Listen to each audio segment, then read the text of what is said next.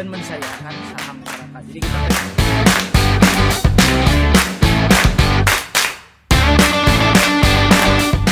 beda sama Jakarta kalau orang Bandung tuh eh, pasti investasiin buat sekolah anak evolve into something new gitu. Kupu-kupu mungkin ke- Eh, ayahku tuh satpam gitu kan di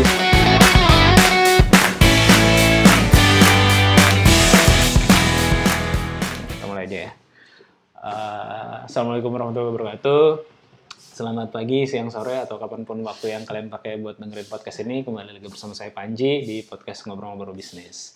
Dan kali ini udah bareng sama siapa diri lo aja ya? Fatah ya.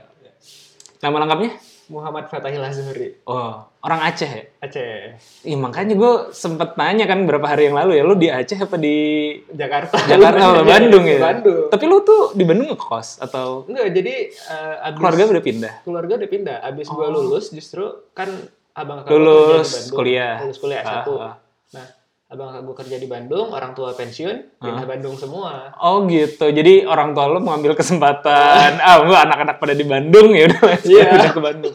Oh, jadi udah nggak di Aceh lagi. Nggak. Oh, makanya kemarin kan gue tanya lu di Aceh apa ini gitu kan.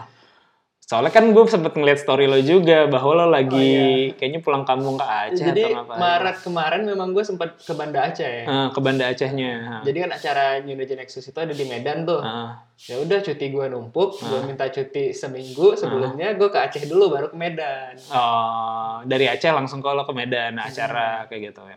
Oh iya, si Fatah ini adalah apa ya program director atau Program manager. program manager Nexus gitu ya. Lu bisa jelasin dulu nggak? Atau lu bisa kenalan dulu deh. Lu lu lebih enak dikenal sebagai apa gitu ya?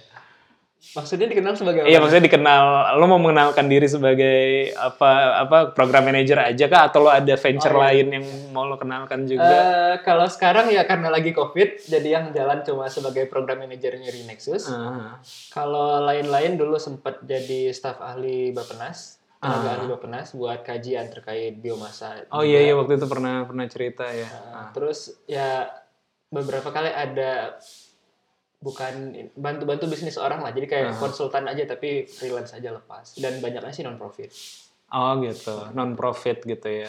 Oh, Berarti kayak organisasi sosial gitu atau yayasan kayak gitu-gitu lebih banyak. eh ada yang bisnis ada yang non profit Oh oke oke. Oke berarti nexusnya nih. Nexus tuh apa sih sebenarnya? Gue penasaran banget sebenarnya. jadi New Energy Nexus itu Eh, itu panjangnya New Energy Nexus, Nexus. nama itunya. nama resminya Nama itu resminya itu. dan oke. sebenarnya memang eh, buat branding kita sendiri di internal nggak boleh menyingkat sebenarnya cuma ya Oh, namanya gitu. lagi ngomong gini kan oke. panjangan gitu Iya iya iya iya. Oke. Nah, jadi dia itu organisasi yang tujuannya itu untuk mendukung em, entrepreneur-entrepreneur di bidang energi bersih dan energi terbarukan. Oke. Nah, itu internasional tuh dari 2005 di Amerika.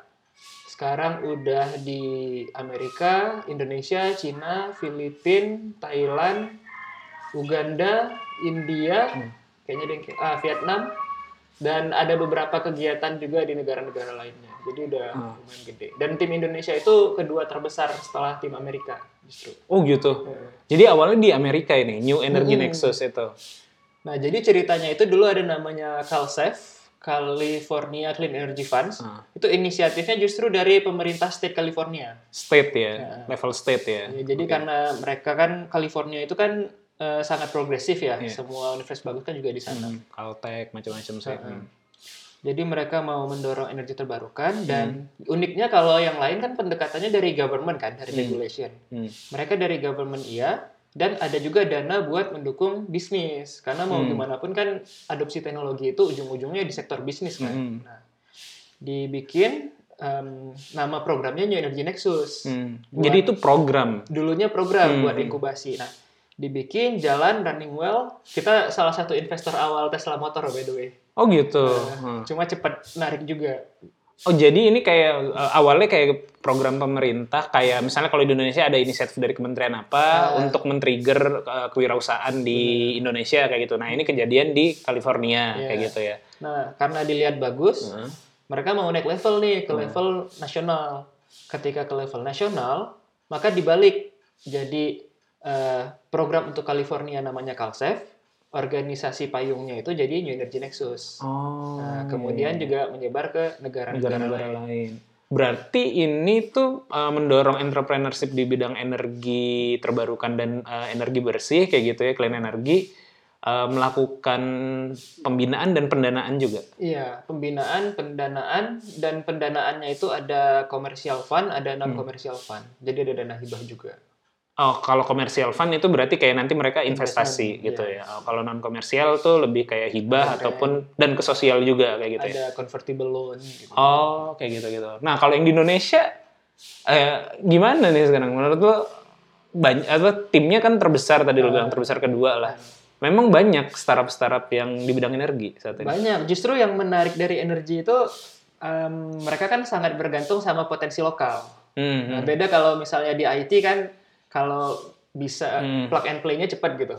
Iya. adopsinya cepat. Nah, kalau energi itu kan dia bergantung ke potensi juga ketika implementasi daerah-daerah terutama energi akses bergantung ke kondisi sosial masyarakat, kultural dan lain-lain kan. Iya. Sementara New Energy Nexus itu visinya 100% for 100%. 100% energi bersih untuk 100% populasi. Oh, oke. Nggak mungkin 100% populasi ini terwujud kalau misalnya kita cuma melibatkan orang-orang tertentu kan. Iya, hanya sebagian. Makanya ketika di Indonesia juga kita datang ke berbagai kota-kota. Tahun lalu semua Pulau Jawa, kota-kota besarnya udah. Hmm. Tahun ini kita fokus ke Sumatera, walaupun di Jawa masih ada kegiatan juga. Cuma karena COVID happens. Ah, Nah, jadi sekarang kita beralih ke konten online. Ada webinar, ada podcast gitu. Ah, iya, nah berat, iya, tadi kan berarti banyak nih. eh, menurut lo di Indonesia si Nexus ini udah dari tahun lalu atau Dari 2019 awal. oh, dari 2019. Jadi kurang lebih baru satu tahun lah ya. Um, Satu se- tahun berjalan. sebenarnya resminya masuk itu kan 2018 Ah. tengah ah, Q, Q3 atau Q4 gitu kan Hmm. ya. Um, cuman kegiatannya baru uh, running well established di 2019 awal. Hmm, nah, startup-startupnya apa aja sih sebenarnya? Gue belum kebayang ya. Maksudnya kalau kalau bayangan gue startup eh, di bidang energi itu nggak bisa style kayak startup di bidang digital. Beda. Karena mungkin satu dari sisi pendanaan butuh yang sangat besar untuk investasi di bidang eh, energi terbarukan. Yang agak-agak nyerempet-nyerempet dikit atau mungkin relatif lebih mudah dibikin kalau di bidang energi kalau kata gue adalah kayak misalnya paling kayak smart home Ada. ataupun smart apa ya smart building yang kayak gitu kan relatif eh, kan kita FT ya. Iya, kita, iya. kita sama-sama FT itu kan relatif ya, di lab kita juga banyak kan yang kayak gitu-gitu. Dan itu relatif low cost lah untuk eh, perusahaan tipe apa ya startup gitu ya atau baru inisiasi mulai itu relatif lebih mudah. Tapi kalau kayak perusahaan energi terbarukan misalnya bikin solar panel eh, secara heavy di manufaktur atau diproduksi itu kan high cost kayak gitu kan dan itu high cost resiko tinggi kayak gitu Eh, apa aja tadi ya startup-startupnya yang di Indonesia modelnya Sebelum apa aja gue Ah. mundur dikit nih ya. Ah. Menarik ketika lu bilang high cost karena memang itu kenyataan. Nah, Dan jadi awalnya kenapa salah satu latar belakang dunia, gak Hmm. cuma Nexus fokus ke energi itu karena kita kan sekarang populasi 7 miliar nih. hmm, Nanti di 2050 diperkirakan bakal 9 miliar. hmm, Berarti ada 2 miliar mulut baru, kepala baru yang harus dihidupi kan. hmm, Jadi udah diprediksi oleh pemerintah-pemerintah global 2000 sampai 2050 hmm, krisis dan perang banyak terjadi itu karena tiga hal. hmm. Bukan karena ideologi dan lain-lain, tapi karena energi, pangan, air. Karena Oke. ini resource yang diperbutkan. hmm. Sementara lu juga tahu kan untuk produksi pangan dan air pasti butuh energi. Oke, iya betul. Nah, makanya em, harus ada orang yang mendorong, harus ada gerakan-gerakan yang mendorong pertumbuhan di bidang energi ini. Hmm, Termasuk di sektor bisnis, memang energi itu masalahnya nggak cuma high cost. Selain proper, eh, apa prototypingnya high cost, hmm, dia juga kan heavily regulated ya, sangat Iya. bergantung kepada regulasi negara. Terus juga em, penetrasi pasarnya susah karena kan kalau misalnya yang online eh, relatif cepat kan Iya. penyebarannya, Hmm. nggak ada terikat peraturan. Kalau misalnya lu pasang teknologi fisik, hmm. udah developnya lama, ngejualnya harus mempertimbangkan logistik, Iya. harus ada SNI atau SLO kan surat Iya. eh, layak operasi atau tanda nasional Indonesia. Karena kan kalau nggak resikonya kebakaran lah, apalah. Hmm. Terus juga lu harus punya network yang bagus ke manufacturer-manufacturer, Iya. ke eh, jaringan-jaringan sesama bisnis energi. Nah ini kan berat tantangannya. Hmm, Nah, makanya jadi New Energy Nexus kita memang eh, dibentuk untuk menjawab tantangan ini karena harus ada yang melakukan gitu. Oke. Jadi memang Dengan mengambil model waktu itu di Amerika berhasil kayak Iya. gitu lah ya. Hmm. nah jadi memang em, startup kalau misalnya startup online kan terutama sekarang-sekarang ini karena digital ya. startup digital Hmm. karena udah banyak pasti harus ada traksi dulu kan baru masuk Hmm. inkubator atau akselerator. Nah, Hmm. Atau mungkin sebenarnya agak juga ada sedikit yang berat tapi lebih ke startup hardware sih ya kayak IoT Iya. atau apa memang agak sedikit manufaktur tapi ya tadi mungkin ya Hmm. eh, secara standar ataupun secara eh, pengembangan tidak bayangan gue ya bayangan gue tidak akan semahal untuk starting startup di bidang energi terutama yang tadi kita konteksnya energi terbarukan Hmm. bukan yang kayak tadi gue bilang kalau kayak smart building atau apa segala macam itu pendekatannya masih pendekatan digital lah ya Iya. sebenarnya kan manajemen energi apa segala macam lebih, lebih ke pendekatan digital Eh, makanya gue eh, startup seperti apa kan gue juga Ah. mentor di Shell ya Iya. Eh, di Shell apa sih namanya tuh Live Live Buyer itu ada kan startup kita kan dua di situ. Nah, gue inget yang kemarin tuh ada ya, gue lupa yang mana. Pokoknya dia bilang, bang kenal Fatah nggak? Dia sempet nanyain kayak gitu ke ke, ke, ke gue. Oh iya kenal, kenal. Tahun lalu dia juga di sini. Gue bilang kayak gitu kan. Siapa ya? Gue lupa sih namanya. Ada Forbetrix sama Pendulum. Forbetrix itu yang Forbetrix. smart home system, Forbetrix tuh yang ITB ya? ITB. Yang cewek ya? Iya. Oh iya, iya. Satu lagi? Pendulum yang ITS. Oh iya yang ITS. Yang ITS yang ngajak ngobrol gue. Kemarin gue baru webinar sama yang Pendulum. Jadi Pendulum kan tuh yang ITS itu. Pendulum tuh apa dia? Bikin apa? mereka bikin pembangkit tenaga gelombang laut. Ah ya ya oke. Iya maksud gue eh intervensi si Nexus terhadap eh, produk mereka seperti apa? Apakah dibantu dana untuk prototyping? Apakah dikonekin dengan researcher mungkin? Kan kebanyakan kalau kita lihat style startup di Indonesia tidak seperti di luar ya startup di luar kan eh, highly educated lah paling nggak S3 baru bikin startup gitu sedangkan kita kan maksudnya yang eh, yang di bidang yang di bidang non IT lah ya. kayak gue gue di Jerman juga waktu itu eh, profesor gitu ataupun ya S3 lah yang memang benar menguasai teknologinya gitu. Sedangkan kalau di kita kan S1 sempalan atau bukan belum beres S1 bikin-bikin Nah, dan di bidang energi juga gue lihat kayak gitu gitu. Sampai se sejauh apa? Sebenarnya justru gini, em, jadi kan tugas kita ngebina ini sebenarnya dua sisi nih, oke. Technical dan bisnis. Nah. Startup-startup yang masuk di kita kebanyakan justru proporsinya terlalu besar di engineering. oh justru malah Ah, jadi bayangin orang-orang yang memang suka sama teknologi, Heeh.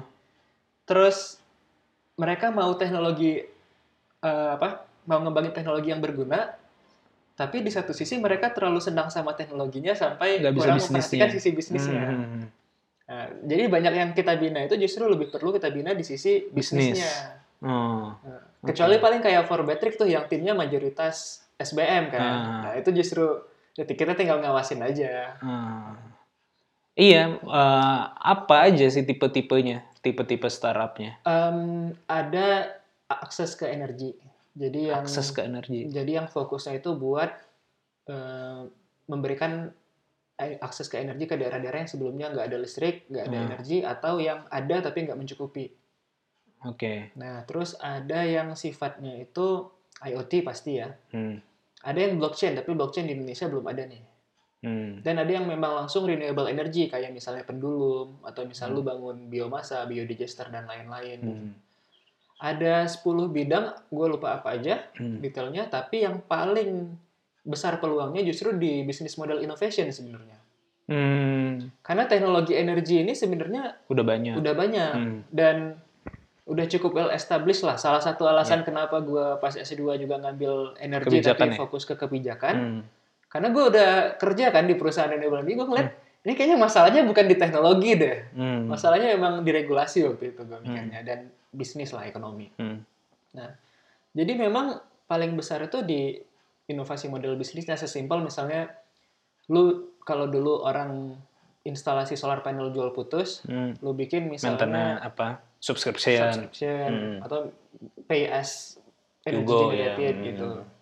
Hmm. Cuma balik lagi karena masuk ke visi kita tadi, jadi em, apa namanya impact atau standar yang kita harapkan juga beda. Hmm. Jadi matriks kita itu nggak cuman traksi, profit dan sebagaimana startup lainnya, Hmm. tapi ada tiga yang beda itu economical impact, Hmm. social impact, sama environmental impact. Hmm, karena ada clean energy dan energi terbarukan Ya. relatif lebih clean kayak gitu ya. Dan ketika kita bicara economical impact, bukan cuma profit generated by the startup itself, Hmm. tapi juga berapa banyak nilai ekonomi yang Oh. ditumbuhkan di masyarakat yang menjadi sasarannya. Gara-gara ada energi yang dipakai di Yes. sana gitu.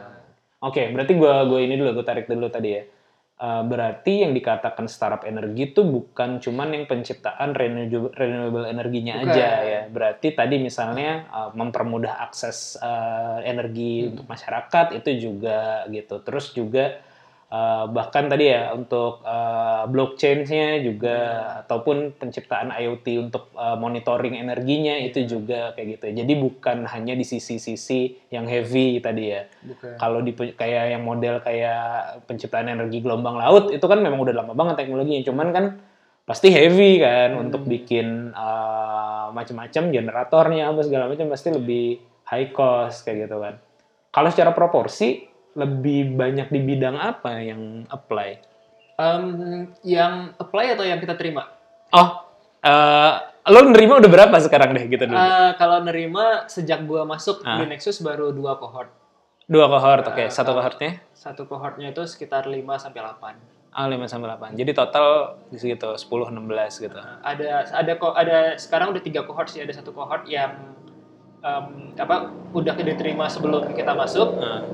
Sama nanti habis lebaran bakal ada satu cohort lagi sebenarnya. Udah kita lihat-lihat Ah. tapi belum kita hubungi gitu. Oh. lo berarti parameternya ini eh, cohortnya ini maksudnya berarti penerimaan per batch-nya ini eh, apa lo sifatnya kayak scouting gitu atau memang lo open nanti ada yang apply lalu lo seleksi? Em, kita rolling admission, jadi buka sepanjang tahun, Oh. tiap udah ada yang masuk kita lihat, kemudian nanti cohortnya itu kita buka setelah minimal udah ada lima yang layak. gitu. Oh, jadi openingnya mah eh, ini sepanjang tahun, cuman mulai programnya startingnya kalau udah kira-kira oh ini satu baru satu, Iya. kalau udah ada lima baru kita mulai bareng-bareng kayak gitu. Oh menarik, menarik, menarik, menarik. Iya, nah dari yang diterima tuh apa aja yang Nah, tes lo lah kira-kira atau tesnya jadi Nexus ya? Gini gini. New eh, Energy Nexus program managers itu tidak terlibat di, di pemilihan. proses selek- Oke, seleksi. oke. Ya, ah, kita ngebina. ah, Kan ada bertiga nih karena Ah. startup kita banyak. ah, Nah, tiga-tiganya ini pasti subjektif dalam artian startup favorit mereka, ah. termasuk gua, pasti yang gua bina gitu. Oh jadi lo ini eh, iya iya iya, oke oke. Eh, apa kalau lo apa deh kalau lo dulu deh? Nah, kalau yang di bawah gua sekarang pertama ada for battery kan itu smart home. Mm-mm, smart home. Nah, habis itu ada energi persada, dia ini energy access. Mainnya di biodigester. Oke. Terus ada namanya Cakragiri. Cakragiri ini dia di energy studies. Oh energy studies ya. Jadi dia memang eh, kejarannya jadi semacam Bloomberg dan lain-lain Hmm. yang fokusnya spesifik ke bidang energi. Hmm, oh gitu juga, ada juga gitu ya. Berarti ke media gitu ya? Nggak ke Eh, media ya, ke- ke study ya? Ke study lebih kayak konsultan perusahaan. Jadi kayak Hmm. misalnya kan dia nggak cuman yang renewable lah. Let's say Iya. kita bilang Pertamina mau buka kilang, Aha, ya dia studinya. Dia studinya, gitu. Ah, iya, apakah economically visible atau Oke, enggak? gitu. itu yang tiga di lo. Yang lainnya tipikalnya gitu juga. Yang lainnya ada yang di apa produksi energi juga kayak si pendulum, Hmm. ada yang di manajemen energi kayak battery juga, ada yang di energi efisiensi tapi di konsumen. Kayak misalnya ada Silendra, dia itu bikin semacam Tesla Powerwall, Tes apa Power apa ya? Belum. energy storage buat di rumah. Oh, jadi kalau dia create energi sendiri, dia bisa storage di situ dulu gitu. Atau kalau berlebih bisa dijual lagi Hmm. kayak gitu ya. Oh. Jadi memang pasarnya ya eh, menengah ke atas dan Hmm. kota-kota besar justru Hmm. kan. Atau mungkin justru di lab-lab kayak misalnya kan kalau lu kuliahnya nge-coding nggak? Apa klien? Kuliah pas kuliah nge-coding nggak? Enggak sih. Atau apa? FT eh, kan pemodelan gitu-gitu nggak? enggak sih. Ya kan temen gue yang di nanomaterial kan pemodelan itu karena gue di Fisbang gue kalau di. Eh lo dia apa lo? kalau gue nanomaterial tapi Nanomaterial. yang Atau lab bukan yang pemodelan. oh, nanomaterial Pak Hermawan ya? Gue dulu Bukan. sama Pak Ahmad, Oh Pak Ahmad. Sama panjangnya siapa ya? Lupa gue. Ahmad Nurudin, Ahmad Nurudin ya? Oh, iya, iya. dosen paling ganteng. iya, iya. Tinggi ya. Ngomongin orang. nah kalau di Hmm. pemodelan lab gitu-gitu kan kadang bisa tiga hari running komputernya tuh. Tiba-tiba udah dua setengah hari mati lampu Hmm. ulang lagi dari nol kan Iya iya iya. iya. nah mereka tuh bikin sistem storage yang memang bisa diatur Iya, iya, kapasitasnya sampai tiga hari dan ketika misalnya outage Iya otomatis ke switch jadi nggak sempat mati dulu nih komputernya iya iya. iya. Oh ada juga yang gitu ya. Hmm. Iya, mungkin kalau ya tadi, mungkin sudut pandang gue jadi berubah sih. Tadi kan gue gua kira ya tadi memang lebih banyak di konten di produksi energinya gitu, di renewable energinya, yang mana eh, relatif lebih mahal. Sedangkan kalau yang di apa ya di chain sebelumnya mungkin ya jadi bisa lebih light ya untuk dari sisi awal. Sedangkan soalnya kalau gue sudut pandangnya gini, dulu tuh bayangan gue kalau mulai bisnis energi dalam konteks renewable ya eh, penciptaan energinya ya itu pasti investmentnya sangat besar misalnya gue mau bikin biogas itu pasti kan ya tergantung skala juga sih tapi tapi memang selalu dalam dulu soalnya pas gue lagi kuliah ya pas gue lagi kuliah salah satu mata kuliahnya ada tuh konversi energi kalau nggak salah. Iya. Nah kuliah konversi energi tuh gue disuruh bikin kita ya peserta kuliahnya disuruh bikin lo mau ngambil uh, uh, renewable energi apa, bikin bisnis plan-nya kayak gitu sebenarnya. ada gitu ya kok gua Gue mau Pabrian dulu. oh pantesan oke Ah, gue mau Pabrian bukan bi- bisnis plan-nya sih bikin ya uh, visibility studies visibility lah ya. study-nya, bikin power plan-nya kayak gimana kayak gimana. Nah, kalau untuk skala kecil, skala tertentu secara bisnis model tidak secara bisnis ya, secara bisnis tidak apa ya nanggung lah, tidak affordable lah, tidak tidak visible lah kalau kita ngomong visibility gitu. Tapi harus mis- misalnya lo kalau misalnya bikin untuk eh, apa ya, ya skalanya harus skala berapa ratus megawatt kayak gitu. Kalau yang hanya mini kayak gitu itu tidak tidak bagus gitu. Kecuali bisnis best best project gitu ya, kayak project misalnya oh di sana butuh untuk bikin solar panel kita kerjain ya itu pa- pasti relatif lebih mudah. Tapi kalau kita ngomongin eh, industrinya adalah untuk bikin energi dan satu-satunya kanal untuk menjual energi adalah dengan ke PLN eh, agar lebih uh, visible harus skalanya besar yang mana butuh modal yang besar gitu. Nah, tapi di di sini enggak ya. nggak nggak selalu gitu gitu, ya. Hmm. justru karena apa kalau sekarang itu kan lagi agak nge-hype istilah Ya, ya, kan. ya, Justru, demokratisasi apa pun lah gitu. eh, yang sebenarnya intinya jadi tiap orang punya power untuk mengatur dirinya sendiri tanpa Ah. harus bergantung kepada satu sumber supplier yang besar kan Oke. nah. Di energi juga gitu banyak fokusnya itu adalah kayak tadi lu bilang kan banyak tantangan-tantangannya nih Iya. justru kenapa gue bilang peluang paling besar di inovasi model bisnisnya karena inovasi model bisnis yang bisa menyelesaikan ini Iya, iya, iya, betul, betul sih. Iya, betul sih. Bahkan kemarin kayaknya bulan apa ya? Eh, udah tahun lalu juga sih. Ini gara-gara COVID gue jadi agak bingung masalah waktu nih. soalnya soalnya ini perasaan baru kemarin, tapi kan kita udah dua bulan di rumah ya. Iya, gue sempet datang ke Hateknas, Hateknas di Bali waktu itu, Hateknas Bali, dan terus ada beberapa perusahaan BUMN besar lah di situ, dan ada perusahaan-perusahaan BUMN yang bergerak di bidang energi juga. Mereka juga udah mulai providing providing kayak misalnya kayak dulu kan kalau kita ngomongin kayak eh, panel surya eh, yang untuk di rumah atau atap panel surya kayak gitu, itu biasanya swasta lah yang ngerjain kayak gitu kan, karena memang memang si BUMN-nya tidak ngelihat itu sebagai seksi lah. Iya. ya karena uh, costnya mahal mungkin juga uh, marginnya tipis terus konsumennya dikit lah segala macam kayak gitu. Tapi kemarin gue lihat beberapa BUMN besar udah mulai udah ya? mulai ke situ. Walaupun secara pricing ya uh, memang masih tinggi sih. Tapi mereka mencoba merubah bisnis model juga sih atau inovasi di bisnis model. Salah satu contohnya adalah yang gue lihat mereka satu memang ngasih pricing untuk instalasi tapi bukan cuman di situnya tapi mereka bayar tadi on go-nya gitu. Lo uh, bisa menghemat berapa kayak gitu gitu walaupun walaupun sebenarnya kalau ngomongin uh, energi pengganti mereka masih tidak apa ya belum berani untuk yang bikin off grid lah karena terlalu mahal satu. Jadi eh, pasti masih on grid gitu kan masih hybrid dengan PLN lah. Ya, karena pelan-pelan lah ya. Iya pelan-pelan. Satu mungkin secara bagi kita eh, bagi kita konsumen pasti lebih mahal, tapi bagi kita konsumen sebenarnya itu jadi solusi. Karena kan sebenarnya orang mau pasang energi selain PLN agar kalau PLN mati lampu, gua nggak mati nih Iya. rumahnya. Cuman masalahnya terlalu mahal dan mungkin bagi si penyedianya termasuk salah satu BUMN yang gue bilang itu, yang gue datengin boothnya itu Uh, dia juga bilang kayak gitu ya, gua- kita masih on, on grid aja sih uh, dengan pricing segini masih on grid. uh, jadi kalau mati lampu ya mati lampu juga nyatanya kayak gitu. Jadi tapi itu maksud gue upaya mereka untuk melakukan tweak bisnis model gitu Dan kan gue juga dengar-dengar beberapa BUMN energi Hmm. Indonesia Hmm. udah mulai Beberapa BUMN energi PLN gitu maksudnya atau Ah, yang lain yang lain. terkait energi lah, Oke, nggak terkait energi.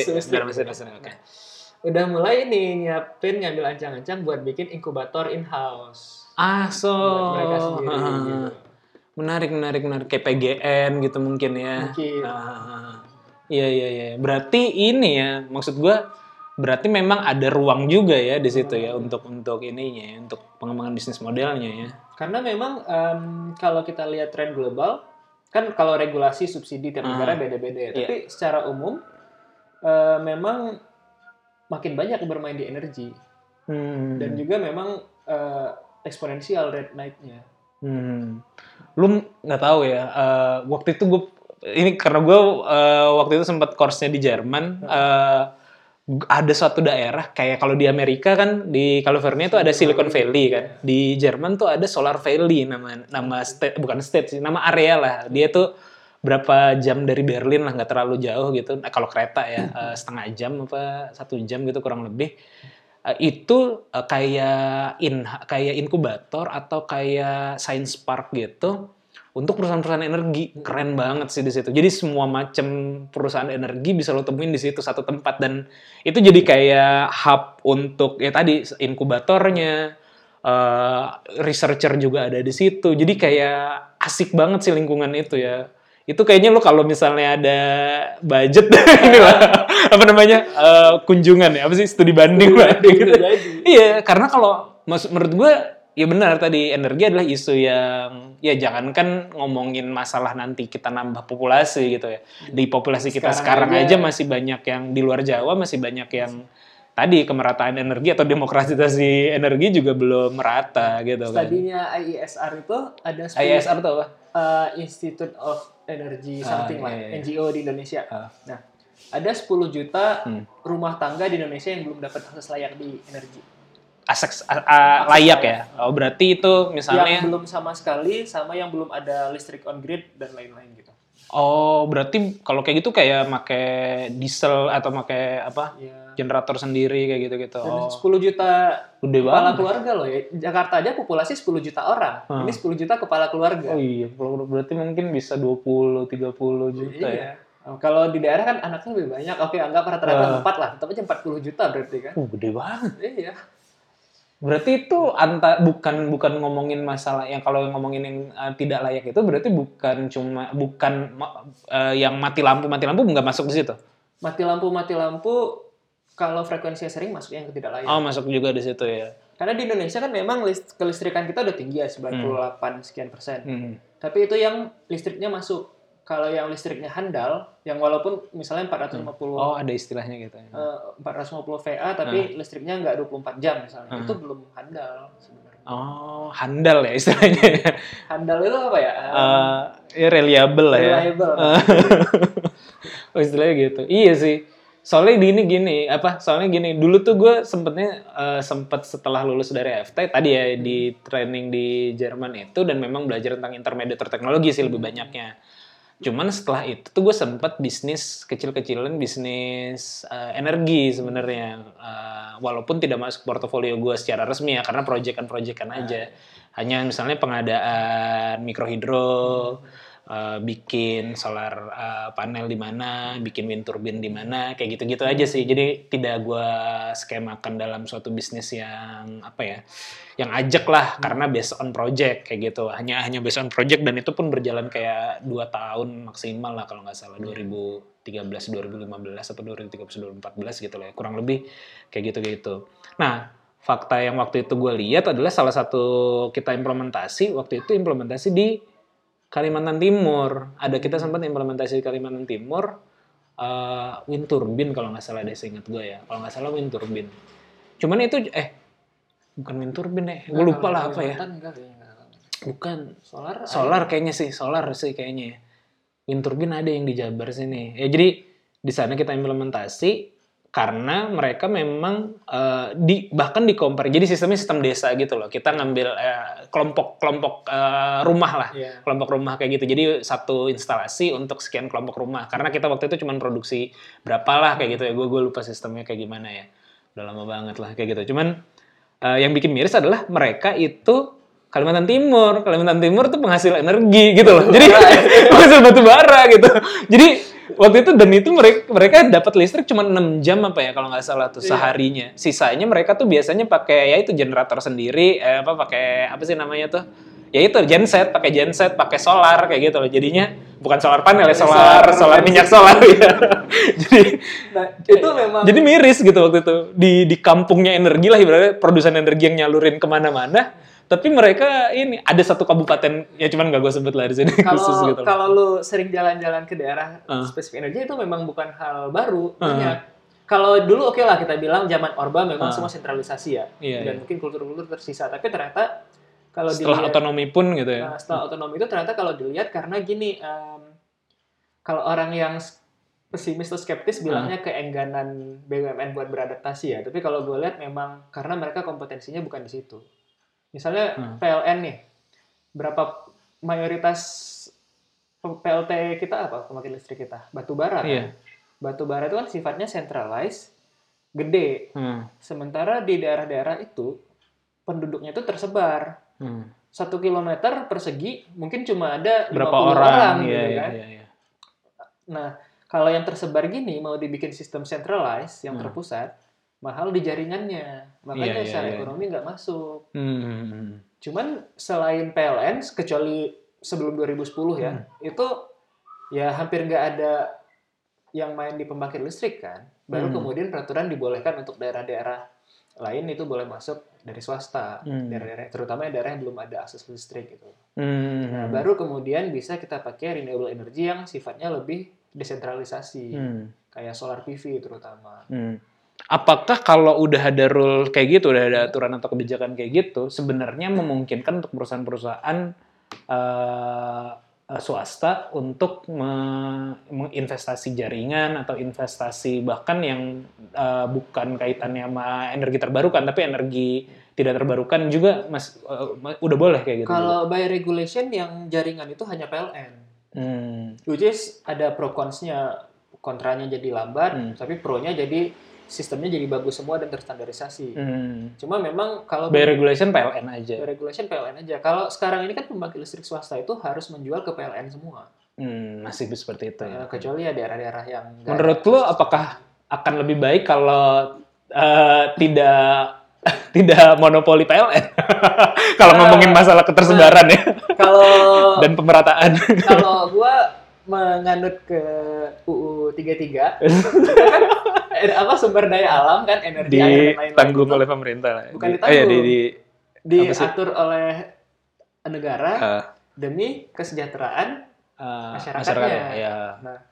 katanya kan diatur Ah. bukan dikuasai Di- Ah. apa di, kalaupun Dikuasai eh, deh dikua- sorry dikuasai dikuasai itu kan eh, definisinya bisa banyak Ah, apa dikuasai secara de facto dan de jure ah, atau mereka mainnya di regulation aja ah.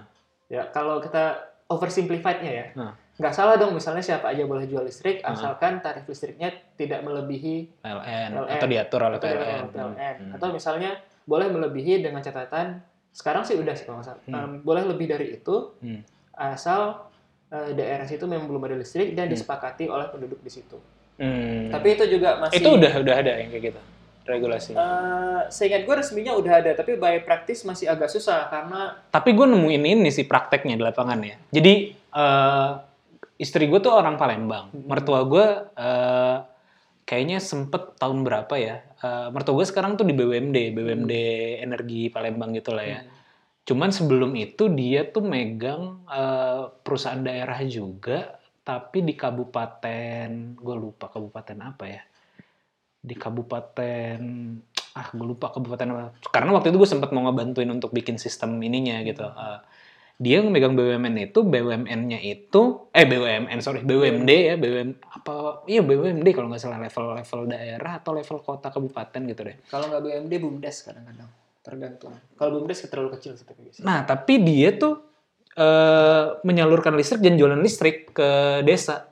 Tapi nanti hubung ke jalur utamanya memang jalur PLN, tapi dari situ ke sini dia ngelola bahkan nagihin ke rumah-rumah itu juga perusahaan tersebut gitu loh. Jadi dia melakukan investasi untuk jaringan. gue nggak tahu apakah karena memang eh, kena ke kebijakan itu jadi dibolehkan. Karena waktu itu gue juga kaget, oh boleh tuh, eh, pak, gue mau manggil papa kan, Eh, oh boleh pak gitu. Iya nih, cuman kita ada kendala karena eh, penagihannya eh, masih manual kayak gitu. Makanya waktu itu gue mau bikinin sistem untuk penagihannya biar misalnya meterannya lebih inilah atau kita ada tuh kalau mau udah jadi. Ah, tapi ini udah tahun. Oh, sekarang mertua gue udah nggak di situ lagi gitu. Udah udah pindah ke BUMD di provinsi kayak gitu. Eh, iya kayak gitu. Jadi kan gue menemukan fakta di lapangan. Oh ternyata ada orang yang boleh jualan. ah, bukan orang sih apa perusahaan. eh, walaupun itu BUMD juga gitu ya perusahaan eh, BUMD ya yang boleh melakukan kayak gitu gitu. Karena memang kebutuhan di lapangan Ya mungkin PLN terlalu kecil baginya proyek tersebut hanya untuk mengadakan jaringan di daerah kabupaten tersebut atau di area tersebut gitu. Akhirnya dihandle oleh itu. Walaupun mereka ya tadi karena memang perusahaan daerah eh, akhirnya sering nombok juga karena memang banyak eh seorang masih manual. Jadi kayak kayak zaman gua nggak tahu lo inget apa enggak kalau zaman dulu tuh TVRI tuh bikin model subscription, subscription sebenarnya. Dia tuh ke rumah-rumah nagihin nagihin. Nggak Ah, lo nggak tahu ya zamannya ya. Enggak, soalnya gue pertama gue di Aceh. kan. Oh iya. Konflik. Oh iya iya. Iya kalau di Jakarta tuh ada dulu. Jadi kalau ini ini ini jadi ini. TVRI itu dulu melakukan penagihan ke rumah-rumah kalau yang TV-nya lebih punya TV berapa. Jadi kayak iuran TV atau iuran apalah gitu. Jadi kalau orang makanya dulu tuh suka ada orang yang uh, pura-pura nutup rumah atau TV-nya misalnya ada dua, yang satu diumpetin di kamar. Iya, jadi di soalnya cuma satu jadi nagih kayak gitu. Uh, masih kayak gitu. Jadi ada yang datang ke rumah nagihin kayak gitu. Kayak PLN zaman dulu lah ataupun kayak tadi kalau konteksnya kalau gue ngomongin contoh TVRI masih manual banget. Makanya kita mau coba bikin uh, sistem meterannya atau sistem yang lebih billing yang lebih fairnya lah bahkan harus bisa bayar di Alfamart lah atau yang kayak gitu-gitu ya biar biar waktu itu cuman gue nggak tahu update-nya uh, kayak gimana ya sekarang cuman faktanya ternyata ada perusahaan daerah yang bisa, melak- boleh atau yang dibolehkan lah pastilah uh, dilakukan kayak gitu, Dan gitu. memang eh, sebelumnya gue Ah. mau klarifikasi dikit Ah. takutnya orang dengar jadi pesimis Sa- ah. atau skeptis ke PLN kan. Tapi faktanya PLN juga tiap tahunnya jaringannya nambah terus. Iya, iya, iya, Dan iya. memang salah satu investasi paling besarnya mereka itu Hmm. di perluasan jaringan gitu. Jangan sampai nanti gara-gara kita ngomong kayak gini kan orang malah apa sih PLN gitu. Iya, iya, iya. Iya, disclaimer dia, disclaimer. Iya, karena ada juga eh, bukan temen lah ya, mentor lah atau eh, orang yang sering gue mintain saran juga atau beberapa kali ini lah, eh, rekanan lah ya. Eh, dia tuh bisnisnya bisnis ini bikin meteran listrik, meteran prabayar itu ya. Eh, dulu se- jauh sebelum itu dia bikin eh, meteran eh, yang biasa, meteran kayak gitu. Itu tiap tahun tuh paling nggak budget dia untuk produksi aja itu eh, top tuh 200 miliar gitu loh. Hanya untuk ciptain kayak gitu kantornya di Tangerang gitu loh. Jadi eh di ya daerah Banten situ lah ya. Tapi itu memang meteran listrik konvensional, maksudnya bukan bukan spesifik buat yang di pedalaman atau atau beda nggak tahu karena dia itu cuma ada tujuh perusahaan di Indonesia yang memang memproduksi itu gitu loh. Eh, dan dia satu-satunya yang full lokal ya. Karena ya gue seingat gue dia pernah cerita eh eh, apa namanya pertama kali dia yang bikin. Cuman kan nggak boleh monopoli. Akhirnya dibuka ininya dan dia undang perusahaan-perusahaan kayak perusahaan Jepang apa segala macam untuk mengini barang-barang. Jadi dia jadi dia eh, tujuh perusahaan itu sebenarnya gara-gara ya dia ngebuka aja gitu secara teknologi. Karena memang hubungan dengan PLN-nya ya udahlah nggak boleh lah kayak gitu nggak boleh sendiri. Jadi harusnya dibuka kayak gitu. Dan akhirnya tiap tahun kebagian untuk ya tadi untuk itu hanya satu divisinya aja gitu. Hanya eh, satu divisinya. Misalnya eh, bagi-baginya based on pulau. Jadi perusahaan ini oke gue ngerjain eh, Sumatera apa eh, Sumatera bagian selatan atau Jawa bagian mana. Dan itu terus-terusan tiap tahun. Artinya kan itu baru satu perusahaan. Kalau kita hitung ada tujuh perusahaan ya eh, bayangin aja lah kali tujuh kurang lebih lah kayak gitu. Artinya kan memang eh, entah itu satu perusahaan jaringan entah itu mengganti yang lama dengan yang model baru itu pun juga lumayan lah kayak gitu kan. Artinya memang ya ini kaitannya sama disclaimer tadi PLN juga lumayan lah gitu Tapi memang em, sisi lain kalau terutama daerah-daerah ya, Heeh. eh, biasalah pemerintah kita kan em, Hmm. transfer informasi, transfer perubahan-perubahan knowledge, perubahan regulasi itu Hmm. agak lama ya.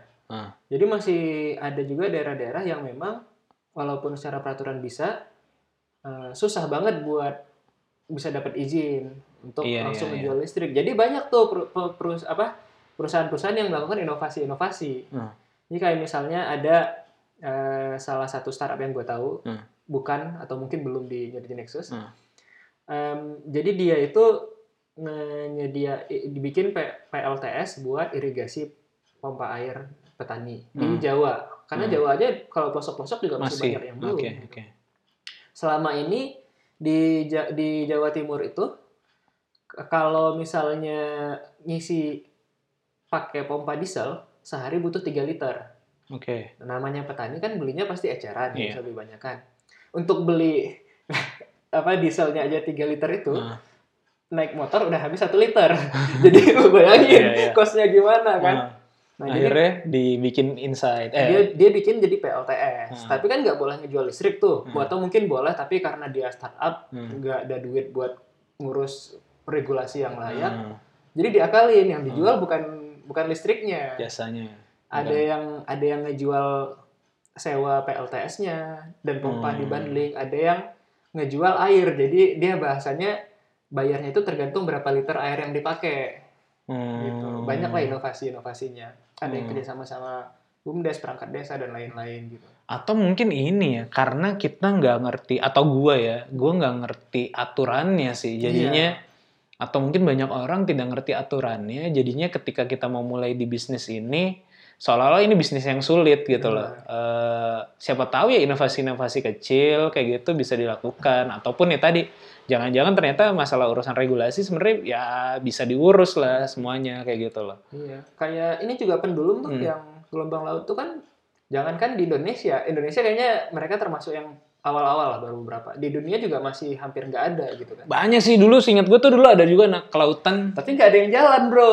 udah sempet jalan ya cuman maksud Iya, gue yang- tidak si Mita, Mita, itu loh iya. ya Mita kan apa gelombang laut juga kan Iya. Nah, eh, ya maksud gue pada kenyataannya ujung-ujungnya bisnis bisnis kayak gitu pada zaman Hmm. waktu itu ya gue nggak tahu sekarang gue nggak terlalu update lagi kayak yang gue lakukan juga based on project jadinya Iya. untuk hanya untuk misalnya skala tertentu kita implementasi eh, dan eh, berjalannya seperti apa itu itu eh, itu du- jadi dua hal yang berbeda bukan bisnis energi yang seperti gue bayangkan kayak misalnya ya udah lu menjaga sustainnya menjaga agar eh, apa ya tadi ya tadi kalau bisnis bisnis model yang yang kayak PLN kayak gitu kan kita mesti mesti Iya. jamin keberlangsungannya tapi kalau yang based on project kan ya habis kita install jalan kita transfer teknologinya atau transfer knowledge-nya udah beres selesai kayak gitu kan Nah, gitu Maksud gue gini, kalau Mita kan yang pertama dia juga secara network lumayan ya. Jadi Iya. hubungan sama pemerintah bagus. Lu bayanginnya hit me dia eh, anak-anak S1 baru lulus lah. Hmm, hmm.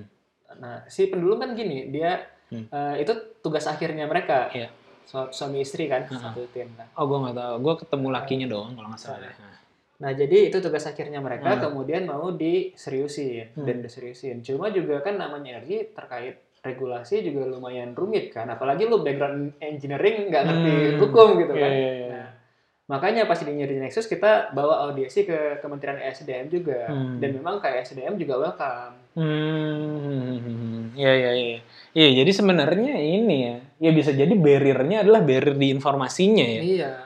Eh, karena banyak engineering, banyak engineer yang create sesuatu tapi ternyata nggak tahu kebijakannya atau sebenarnya kit atau gue juga terutama gue sih ya gue tidak memahami konteks permasalahan yang realnya gitu loh jadinya jadinya nggak ya karena jauh ya kesannya kayak kayak jauh sih jadinya nggak tahu siapa tahu tadi ada celah ya ternyata bisa dijual Mm-mm. seperti itu modelnya atau di di di di produser produsen energinya atau bisa di pe- apa bikin jaringannya kayak atau monitoringnya jadi sebenarnya masih banyak yang bisa ada celah di situ ya Nah, terus dari startupnya Energy Nexus itu, Hmm. seingat gue kayaknya cuma satu deh yang di Jakarta. Setidaknya di kohort Hmm. 2 ya, kohort 3 ini gue, oh kohort 3 ada lagi yang di Jakarta. Cuma dua atau tiga Hmm. dari belasan. justru banyak yang daerah Banyaknya di daerah walaupun masih di Pulau Jawa semua, Hmm. karena tahun kemarin kan kita fokus Pulau Jawa. Hah. Nah, bayangin kalau misalnya mereka di daerah-daerah ini yang akses mau nanya-nanya regulasi ke ASDM-nya pasti Hmm. lebih ribet kan Hmm. daripada yang di pusat. Akses ke funding juga pasti lebih ribet ya. Di Iya. Jakarta lu bisa hitung ada berapa banyak akselerator, inkubator, visi dan lain-lain. Hmm. Di Surabaya mungkin ada tapi nggak sebanyak itu. Hmm. Nah, yang kayak kayak gini nih yang lebih penting kita Iya, iya. fasilitasi. Iya, tapi itu jadi ini sih, mungkin karena permasalahan itu dihadapi oleh orang daerah gitu loh.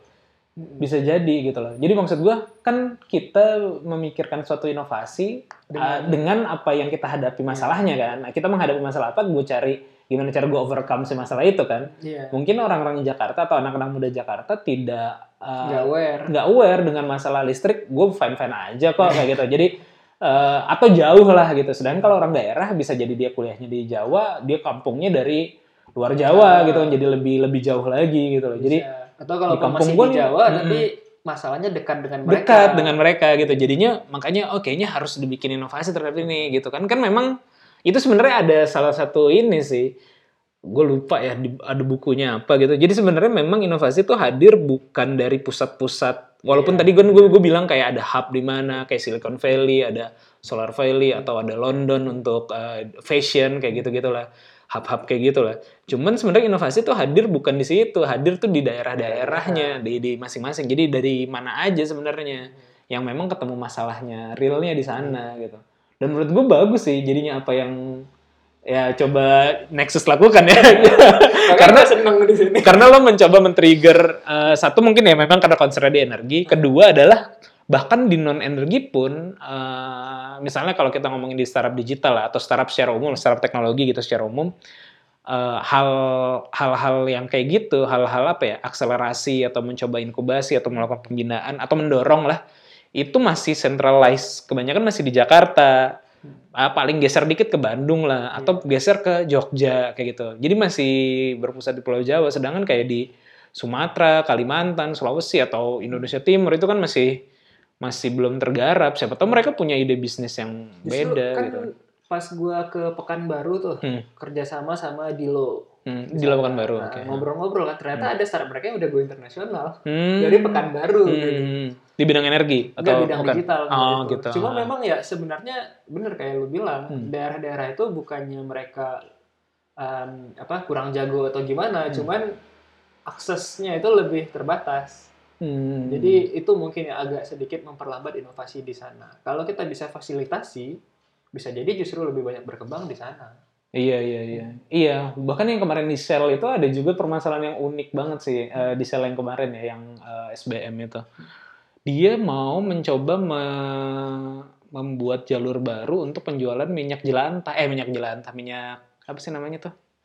Minyak bekas sisa itu ya, minyak jelantah. ya? jelantah. Iya, minyak jelantah. Karena dia bilang minyak jelantah ini sebenarnya bisa dipakai untuk apa ya? Gue lupa ya. Untuk apalah kayak gitu ya. Eh, dipakai untuk apa? Sedangkan selama ini pengepulannya tuh masih terpusat. Nanti baru dibeli sama apa kayak gitu. Eh, dia pengen mencoba mengkat itu biar lebih demokratisasi lah Iya. sebenarnya biar lebih demokrat. Jadi masyarakat biasa misalnya rumah makan rumah makan yang ada minyak sisanya eh, dibeli dia bisa jual secara langsung kayak gitu. Walaupun inovasinya di bidang eh, ya itu ya di bidang distribusinya. Cuman menurut gua gue nggak tahu ada masalah misalnya minyak jelantah gitu loh. Gue nggak tahu. Tapi gue bilang, oh lu keren banget. Tapi bener nggak ini masalah? Bener dia bilang kayak gitu. Bahkan dijual dia ngasih lihat gue forum-forum Facebook gitu kan. Ini ada Kang forum Facebook Ya. uh, khusus untuk penjual minyak jelantah. Bahkan ada loh, gue nggak tahu loh. Jadi Pasti isinya tukang-tukang gorengan semua tuh. uh, uh, bukan dia apa forum untuk uh, nerimanya, ngepulnya gitu loh. Jadi kayak lo kalau ada ngam- ngambil sana ntar jual ke gue. Tapi kayak kayak mafia gitu sih. Ke gue Iya. gua nggak ngerti ya. Kayak jadi kayak mafia gitu kalau menurut dia ya. Karena uh, tertutup gitu loh. Sistemnya tertutup ketika dia mau mencoba Masuk. membeli atau mencoba masuk, orang-orang pada resisten kayak gitu loh. Ah, jadi Tapi itu di Indonesia maf mafia atau kartel atau apa pun itu sebenarnya Uh, uh. di bidang apa pun banyak termasuk di sampah kan hmm, kita bingung ya kenapa sih kok kota-kota besar yang katanya inovatif sekelas Hmm. Bandung Jakarta gitu-gitu kok sampah masih menjadi momok yang besar gitu. hmm. padahal ada anak-anak muda yang punya ide buat nyelesain masalah sampah Hmm. ternyata ya kebenturnya di mafia gitu Hmm. karena sesampah-sampahnya sampah masih ada nilai ekonominya gitu. Ah, ah, oke, nah oke. jadi ada bisa orang jadi energi, bisa jadi apa gitu ya maksudnya dalam konteks itu. Eh, enggak kalau kita bicara Reusable. eh, yang pertama ada iuran sampah Hmm, oke. Eh, yang kedua sampah itu sendiri bisa dipilah-pilah kan plastik juga Hmm. nilai jualnya tinggi Iya, iya, iya, dan lain-lain. Hmm. Ketika lu coba ngedistrap ini ada periuk-periuk nasi yang keganggu pasti. Hmm, ya ya ya. ya, Nah, ya, ya. Ada tuh yang termasuk di Bali juga ada, gue lupa namanya. Jadi dia buat ngemotong jalur itu, Hmm. dia bikin semacam gojek buat sampah. Iya ya, kayaknya gue tahu sih, gue pernah ketemu juga tuh. Yang pakai kayak di kalau di Bandung kan udah ada motor yang bawa itu, dia dia Ah. bikin kayak gitu kan. Iya. Iya. Ah. Iya, iya, gue gue tahu. Jadi dia langsung motong ke konsumen dan tipikal orang Bali itu memang lebih sadar lingkungan Hmm. daripada tipikal Iya, iya, iya, betul. Lain. Bahkan kalau nggak salah udah, eh, dari tahun lalu tuh udah plastik udah nggak boleh dan bener.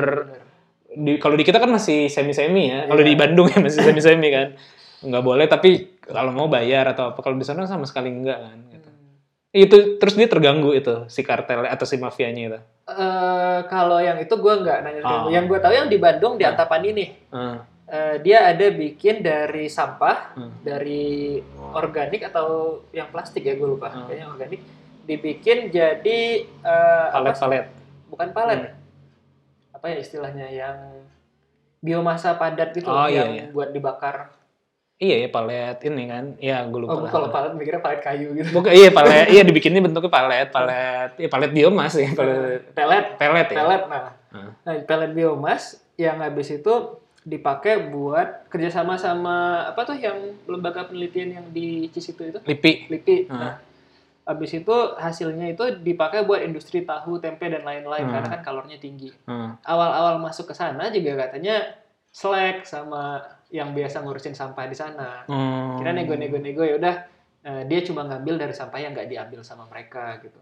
Hmm, iya sih ada permain ya. Iya. Termasuk mungkin di energi kayak gitu. Iya, iya itu itu kasus ya tadi balik lagi contohnya adalah kayak gitu artinya gue nggak aware terhadap masalah itu kan. Dan dia aware nih gue lupa dia anak mana ya eh, di Jawa gitu lah ya. Bikin ya ada nih masalah Minyak jelantah. Oh, gue nggak tahu bahkan ada masalah kayak gitu gitu kan. Terus banyak lah yang lucu-lucu. Jadi memang inovasinya lahir dari orang-orang atau dari lingkungan yang memiliki masalah tersebut. Sedangkan mungkin masalah energi tidak ada di perkotaan. Makanya mungkin startup yang lahir di kota terkait energi kaitannya sama manajemen energi, manajemen building yang lebih bagaimana efisiensi kan. Hmm.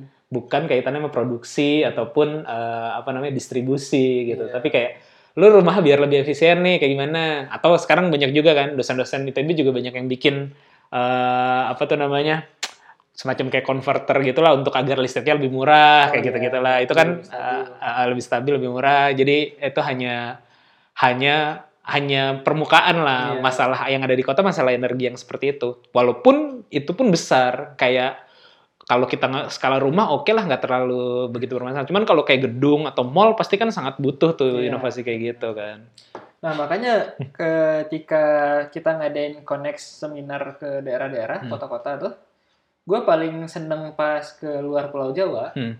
Karena yang pertama, gue jadi dengar masalah-masalah yang Hmm. sebelumnya nggak gue dengar di Iya, sana. iya, iya, iya. yang lo nggak tahu lah ya Cuma memang di sisi lain, di Jawa dan luar Pulau Jawa itu masalah yang paling utama dan berulang itu pasti ketika kita bicara energi, Hmm. mostly yang datang adalah engineering. Hmm. Engineers. Ya, ya, ya. Dan ketika engineers pola pikirnya cuma teknologi apa yang bisa dibikin, bukan gimana ngejual ke masyarakat. Iya, iya, iya, iya. Itu yang eh, harus diluruskan. Sama Hmm. juga ketika orang semua orang pertama kali Hmm. dengar energi, yang terpikir adalah pembangkit listrik. Iya, iya, iya. Ya, kayak gue tadi lah ya. Nah, padahal pembangkit nggak mesti listrik kan, bisa misalnya untuk ke panas, untuk ke Oh iya, maksudnya konteks bahasanya ya, oke. Selain itu juga nggak harus diproduksi energi, bisa Iya, iya, didistribusi energi, Iya, iya, iya. di efisiensi konsumsi energi, Hmm. manajemen dan lain-lain. Iya, iya, iya, iya, menarik sih ya. Jadi eh, apa Nexus memang concern di situ. Kalau yang kaitannya sama clean energy ada nggak?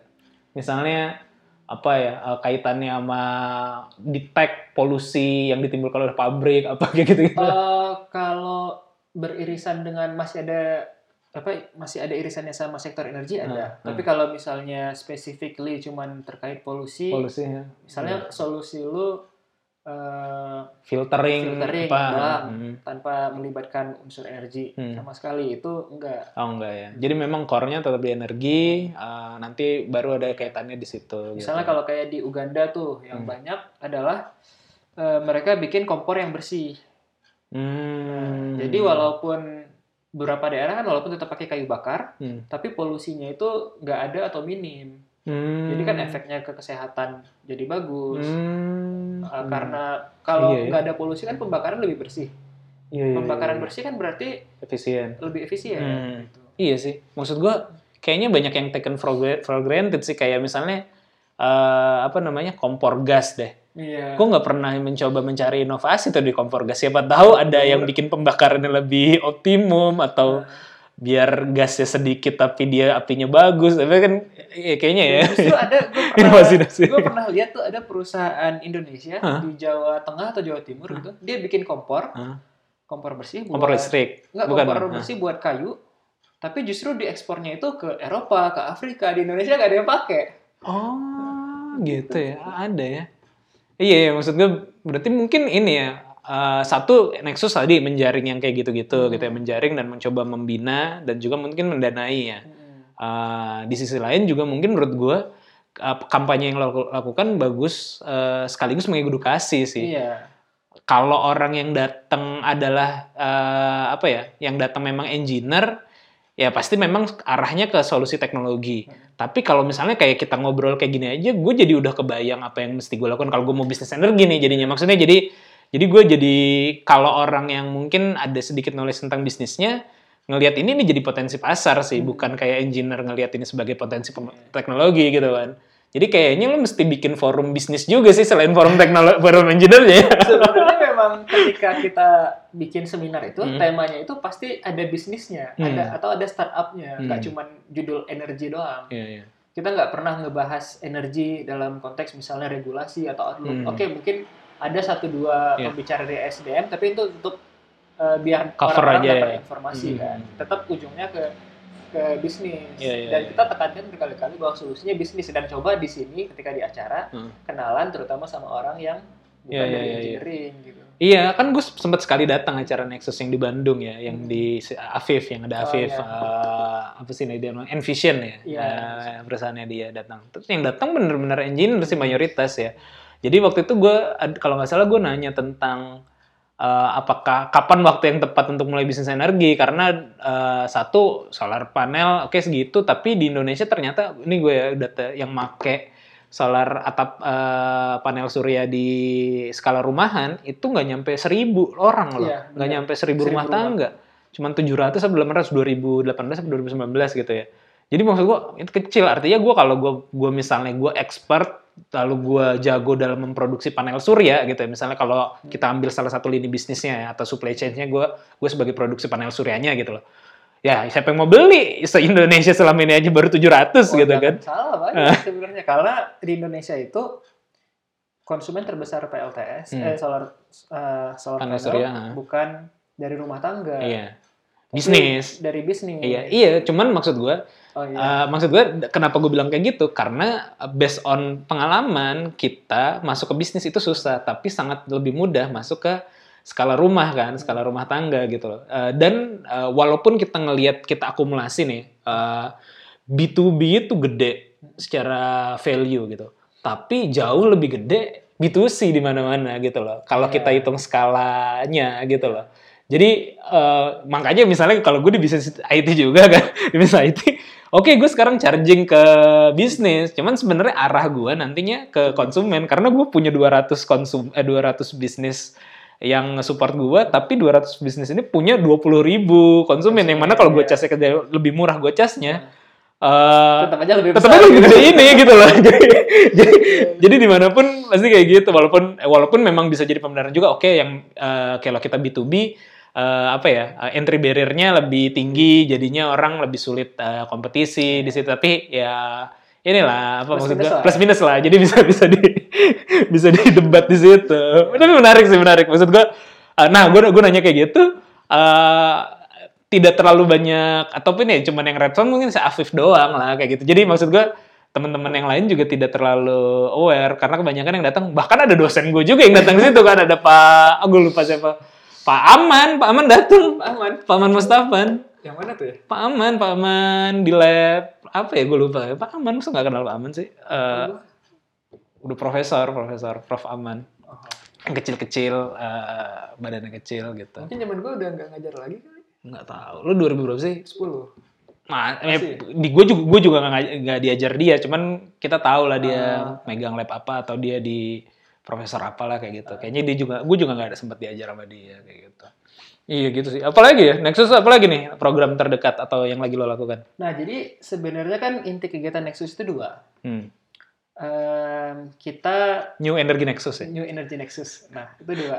Yang pertama kita incubation sama acceleration, Hmm. bina bisnis. Yang kedua kita scouting. Oke. Scouting ini yang banyak, ada yang bikin seminar. Ah, Kalau seminar itu kan cuma ngebahas energy entrepreneurship secara umum.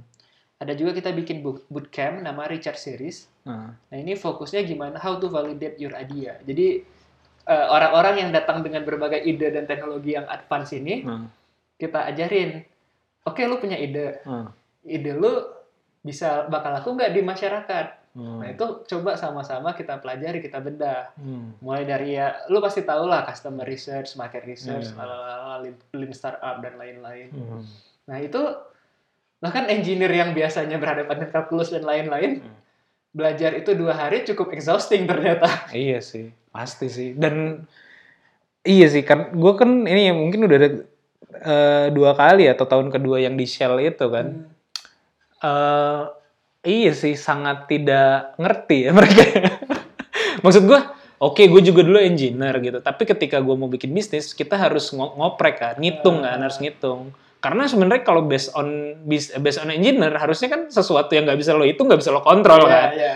something you can measure, you can control gitu loh. Jadi kan itu kan parameter yang eh, ya parameter lah, parameter uang atau parameter bisnis itu juga harus sesuatu yang dihitung. Tapi bahkan pertanyaan-pertanyaan dasar kayak waktu itu gue sempet eh, tanya ke mereka, "Eh, lu coba udah ngitung kalkulasi, oh kita belum bikin. Loh, terus lu ke sini mau ngapain sebenarnya? Maksud gue kadang-kadang kesel juga loh sampai sampai sampai kayak gitu gitu loh. Mungkin lebih heavy dibanding anak informatika sih. Iya. Karena mungkin kalau anak informatika kaitannya menghitung dia paling bisa ngitung resource apa yang dia keluarkan secara diri kan. Misalnya dia waktu ngodingnya apa segala macam. Sedangkan kalau resource kalau di bisnis energi kan mungkin ada resource resource lain lu bikin prototype Sama atau ini sih, eh, lu sama gua walaupun kita di engineering dari mahasiswa kita udah tertarik sama dunia wirausaha, belum Hmm. Iya, belum iya, startup kan waktu itu kan masih Iya, iya. wirausaha Ah, istilahnya. ah, Jadi sedikit banyak kita tahu do and don'ts-nya.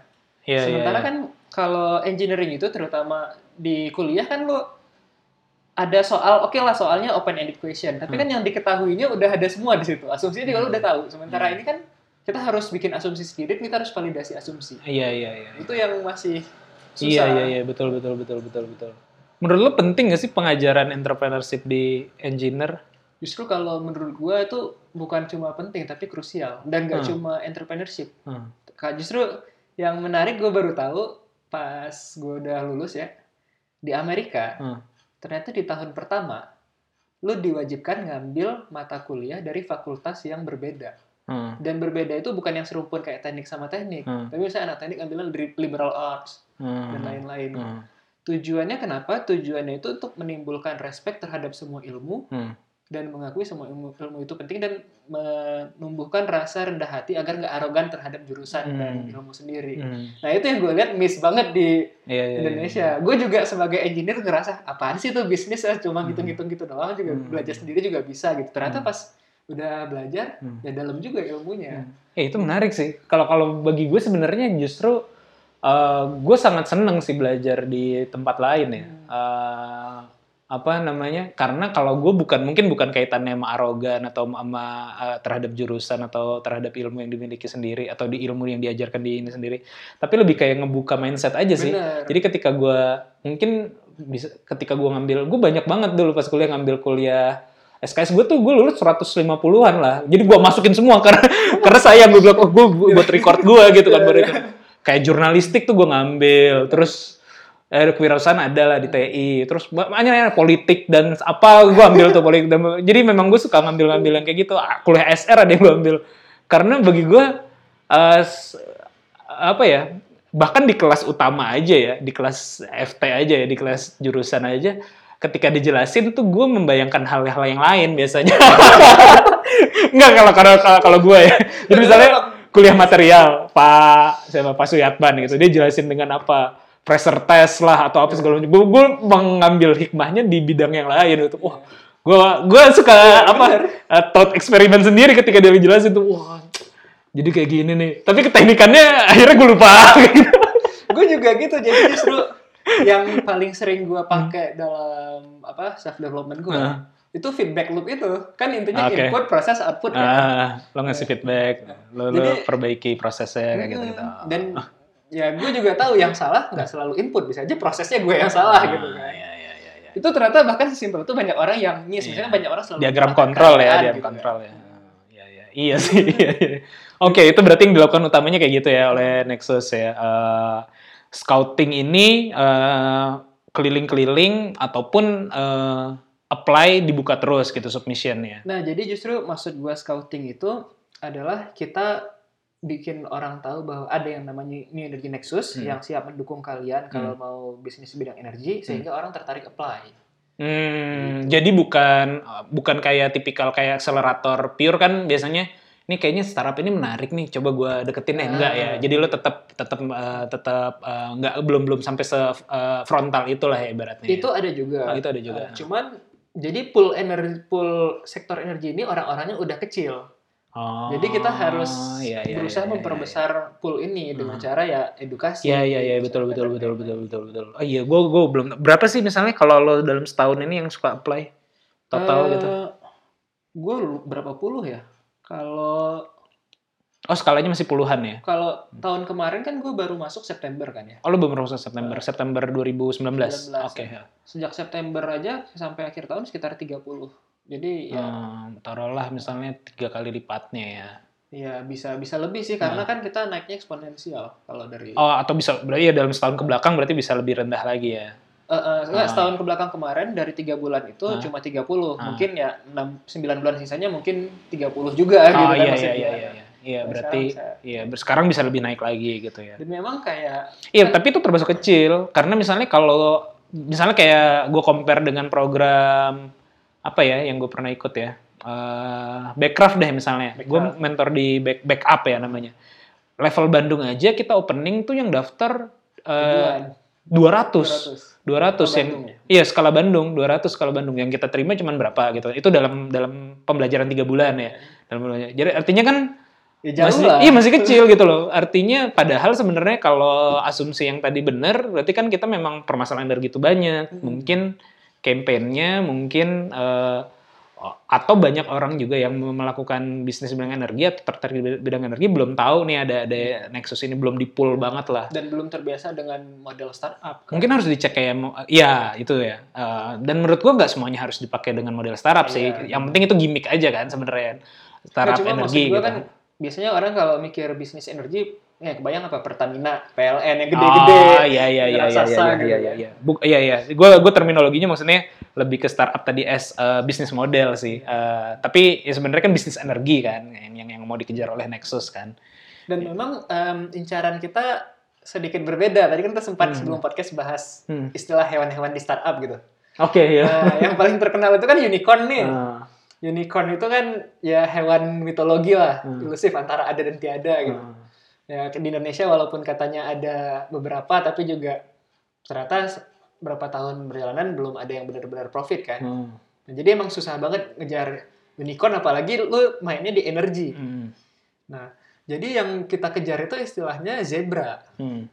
Zebra itu apa? Zebra mirip sama kuda, berarti mirip sama unicorn, gak jauh Hmm. beda. Hmm. Tapi itu hewan real Hmm. yang benar-benar ada dan benar-benar lu bisa lihat, bisa ketemu, bisa sentuh. Hmm. Yang berarti benar-benar bisa for profit juga. Cuma Hmm. zebra itu juga belang-belang hitam putih. Hmm. Jadi dia nggak cuma ngejar profit, Hmm. tapi juga ada kaos-kaos yang didukung. Hmm. Makanya kita tadi bilangnya ada Impact, social menggunakan impact, lingkungan. sosial, Hmm. environmental, ekonomi. Hmm, ya, ya, ya. menarik, menarik, menarik. Iya sih. Cuman maksud gue yang mesti dilurusin juga kadang-kadang gara-gara hype startup ini tinggi, orang nyangka Semua Ah, jadi startup. iya, gitu. iya, style style bis. Padahal menurut gue eh, startup itu style bisnis aja atau model bisnis aja sebenarnya. Model bisnis style- startup seperti ini. Tidak semua bisnis bisa dijalankan dengan model ini. Bisnis as usual juga bagus banget sih sebenarnya. Maksud gue nggak semuanya mengikuti pattern ini dan mungkin di energi eh gue nggak gua nggak tahu sih eh, seberapa banyak ya. Cuman eh, tetap banyak yang di bisnis as usual aja melakukan bisnis nyari untung eh, melakukan eh, bisnis as usual aja bukan bukan ngomongin traction atau bukan meng- ya tergantung model bisnis mereka masing-masing sih Tapi gitu. bahkan startup sendiri eh, jadi lebih makin lama makin rancu istilahnya. Selama ini Hmm. kan kita kenal startup itu buat yang ngejar traksi dulu, Hmm. baru profit kan. Hmm. Tapi sekarang bahkan udah ada istilah kecoa, cockroach buat startup yang dari Hmm. day zero udah Hmm. mulai ngejar profit. Jadi apa bedanya sama bisnis biasa? Ya memang makanya gue bilang bisnis as usual sebenarnya sih makanya tadi gue bilang eh, kalau terminologinya pada saat ini lebih banyak itu jadi gimmick sih sebenarnya. Ya udah eh, kita stick to the population eh, thought aja. Ya udah orang-orang pada ngomongin itu startup, startup aja lah kayak gitu. Kita ya mungkin pahamnya lebih jauh, nggak perlu menegasikan itu ditunggangi aja lah kayak gitu. Tapi konteksnya sih kalau ngomongin startup yang beda apa dengan bisnis as usual, gue nggak melihat itu sebagai perbedaan uh, fon- fondasinya. Tapi sebenarnya atau uh, mau day day zero udah profit tapi dia bisa jadi startup bisa juga asal dia punya mindset scaling sebenarnya. Kan uh, poin utamanya uh, di startup adalah scalingnya growingnya tuh bisa multiplikasi.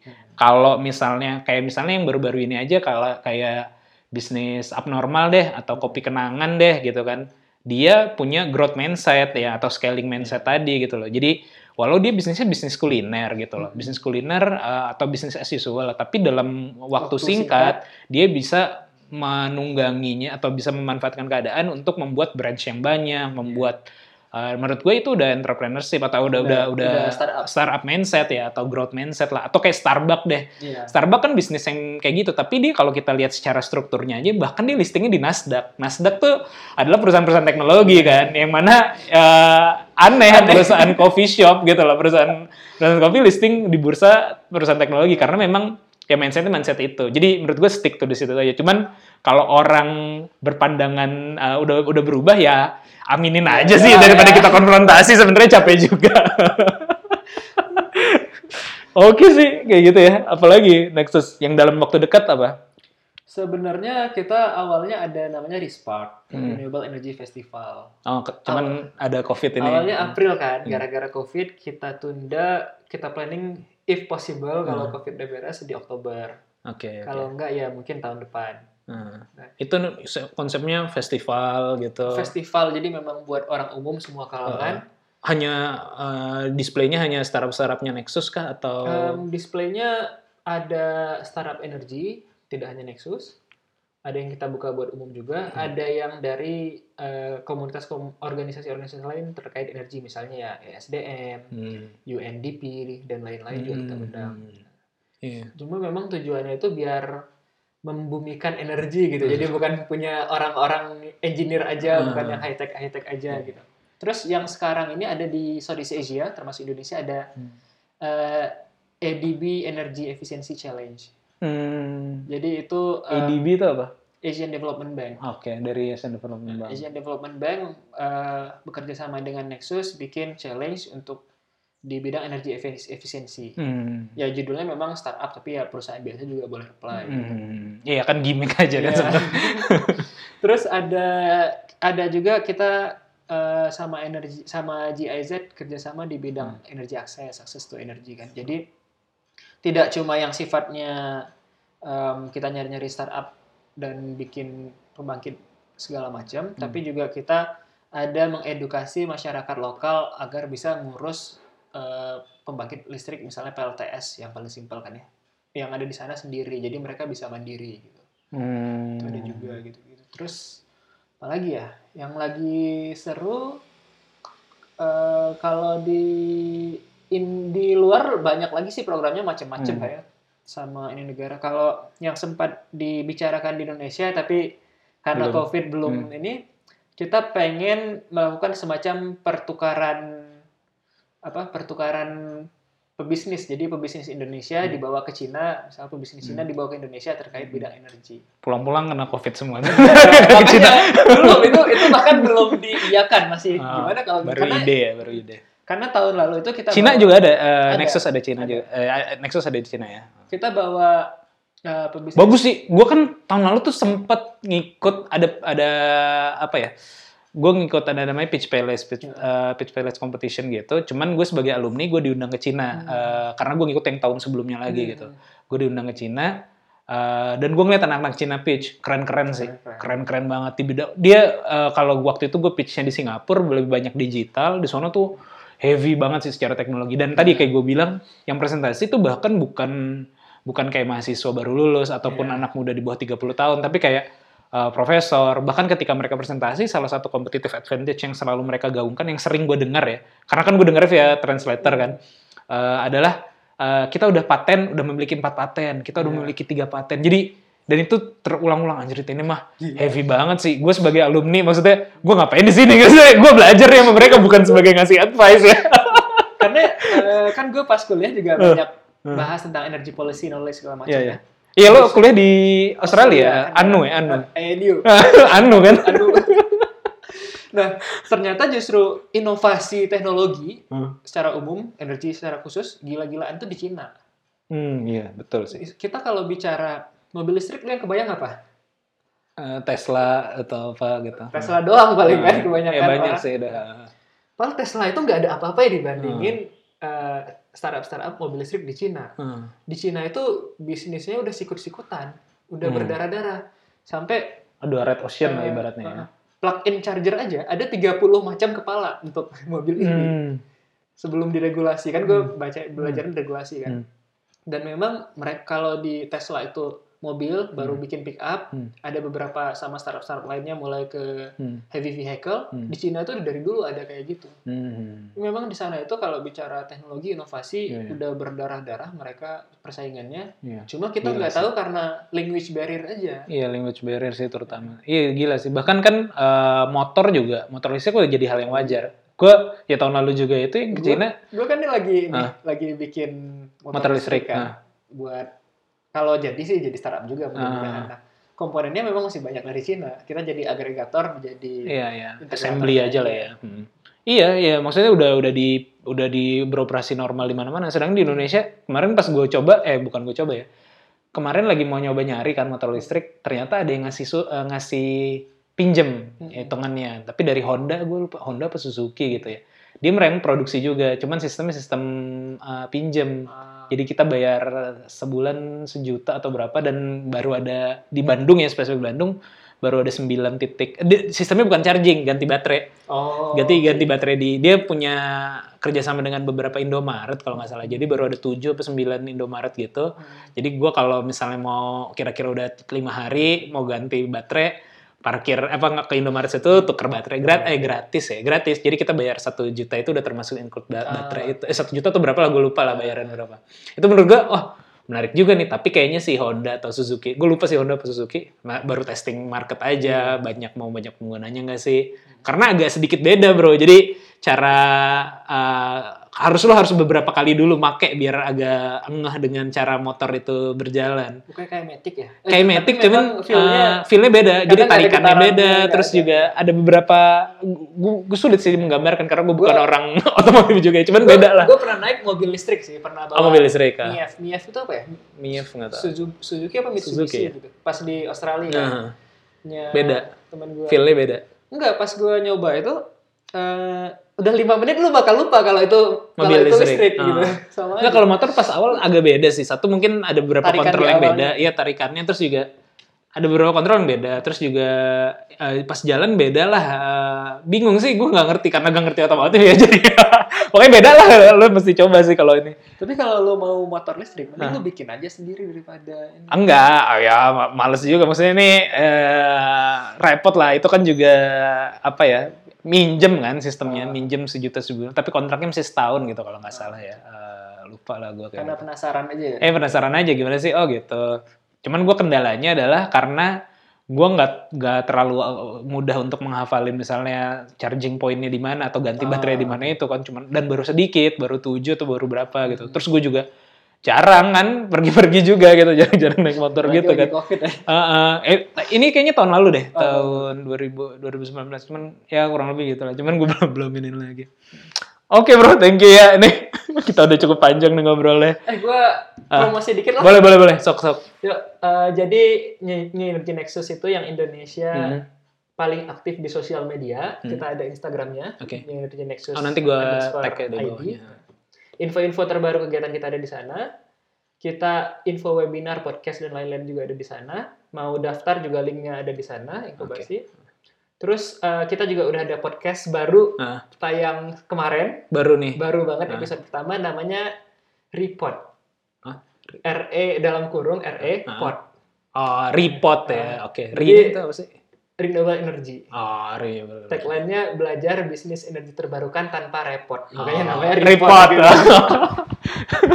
Nah, itu yang kalau podcast menurut gue mungkin jangka panjangnya bisa jadi lebih menarik selain Ah. karena lebih aksesibel juga kita undang narasumbernya nggak cuma nasional tapi juga internasional Oh, iya, dan iya. udah kita terjemahin ke bahasa Indonesia. Oh, jadi abis ngomong ada yang nerjemah Jadi gitu. kayak kalau lu nonton berita kan awalnya ada bahas, ada yang dia ngomong bahasa Inggrisnya terus Ah. suara dia jadi pelan terus ada suara penerjemahnya gitu. Oh, tapi yang ngomong nanti seorang penerjemah berarti. Iya, suara dia ada tapi kayak background aja cuma lu tahu bahwa ini memang ada orang di Oh kan. gitu. Dan di awal masih ada pasti. Soalnya kemarin gue juga lagi mau interview ada ada temen dari Australia kan. gue pengen interview, cuman gue mikir-mikir kayaknya yang dengerin gue kan orang Indonesia. Kalau gue interview pakai bahasa Inggris, ya mungkin bahasa Inggris gue juga nggak bagus-bagus banget. Maksudnya pasti bisa dimengerti sih, cuman gue ngebayangin kalau yang dengerin eh, apa ya belum apa jauh banget gitu kan ini apaan sih akhirnya Iya, iya. cuman itu effort sih ya penerjemahin ya Makanya agak lama nih. ya ya ya ya ya tapi itu keren sih nanti gue coba cek cek juga lah report oke Kita lagi mempertimbangkan juga sih kalau webinars kan live ya. Ah. Apa kita undang yang pembicara yang Luar. berbahasa Inggris? Kira-kira tanggapannya gimana ya gitu? Ah, ya tergantung sih. Kalau masih bahasa Inggrisnya campur-campur sih masih bisa. Cuman kalau full, Full bahasa Inggris, eh ya gue nggak tahu lah. Apalagi lo kan lebih daerah ya orangnya. Tapi menurut gue mah kalau kadang-kadang ada orang yang mau ngikut-ngikut, ngikut-ngikut aja, tinggal masalah ngerti apa enggaknya sih. Kan kadang-kadang orang kalau nggak mau apa tidak mengakui dia nggak ngerti, malah malu kan. Jadinya mendingan ya udah dengerin aja deh gitu. Soalnya kemarin gue juga bikin apa gue bikin, bukan bikin sih gue ngikut seminar apa lah gitu ya webinar. Eh, biasa orang-orang visi yang ngisi kan orang-orang visi yang ngisi. Kalau orang visi kan ngomongin campur-campur kan, apalagi yang banyak dari Singapura kan eh, kebanyakan mostly English kan. Eh, walaupun ada beberapa term pakai bahasa Indonesia, tapi eh, ya kita tetap eh, dengerin aja sih orang kayak gitu. Oke, thank you bro waktunya nih. Gue. eh, semoga ada manfaatnya podcast kita kali ini dan eh, sampai ketemu di podcast berikutnya. Assalamualaikum warahmatullahi wabarakatuh. Salam.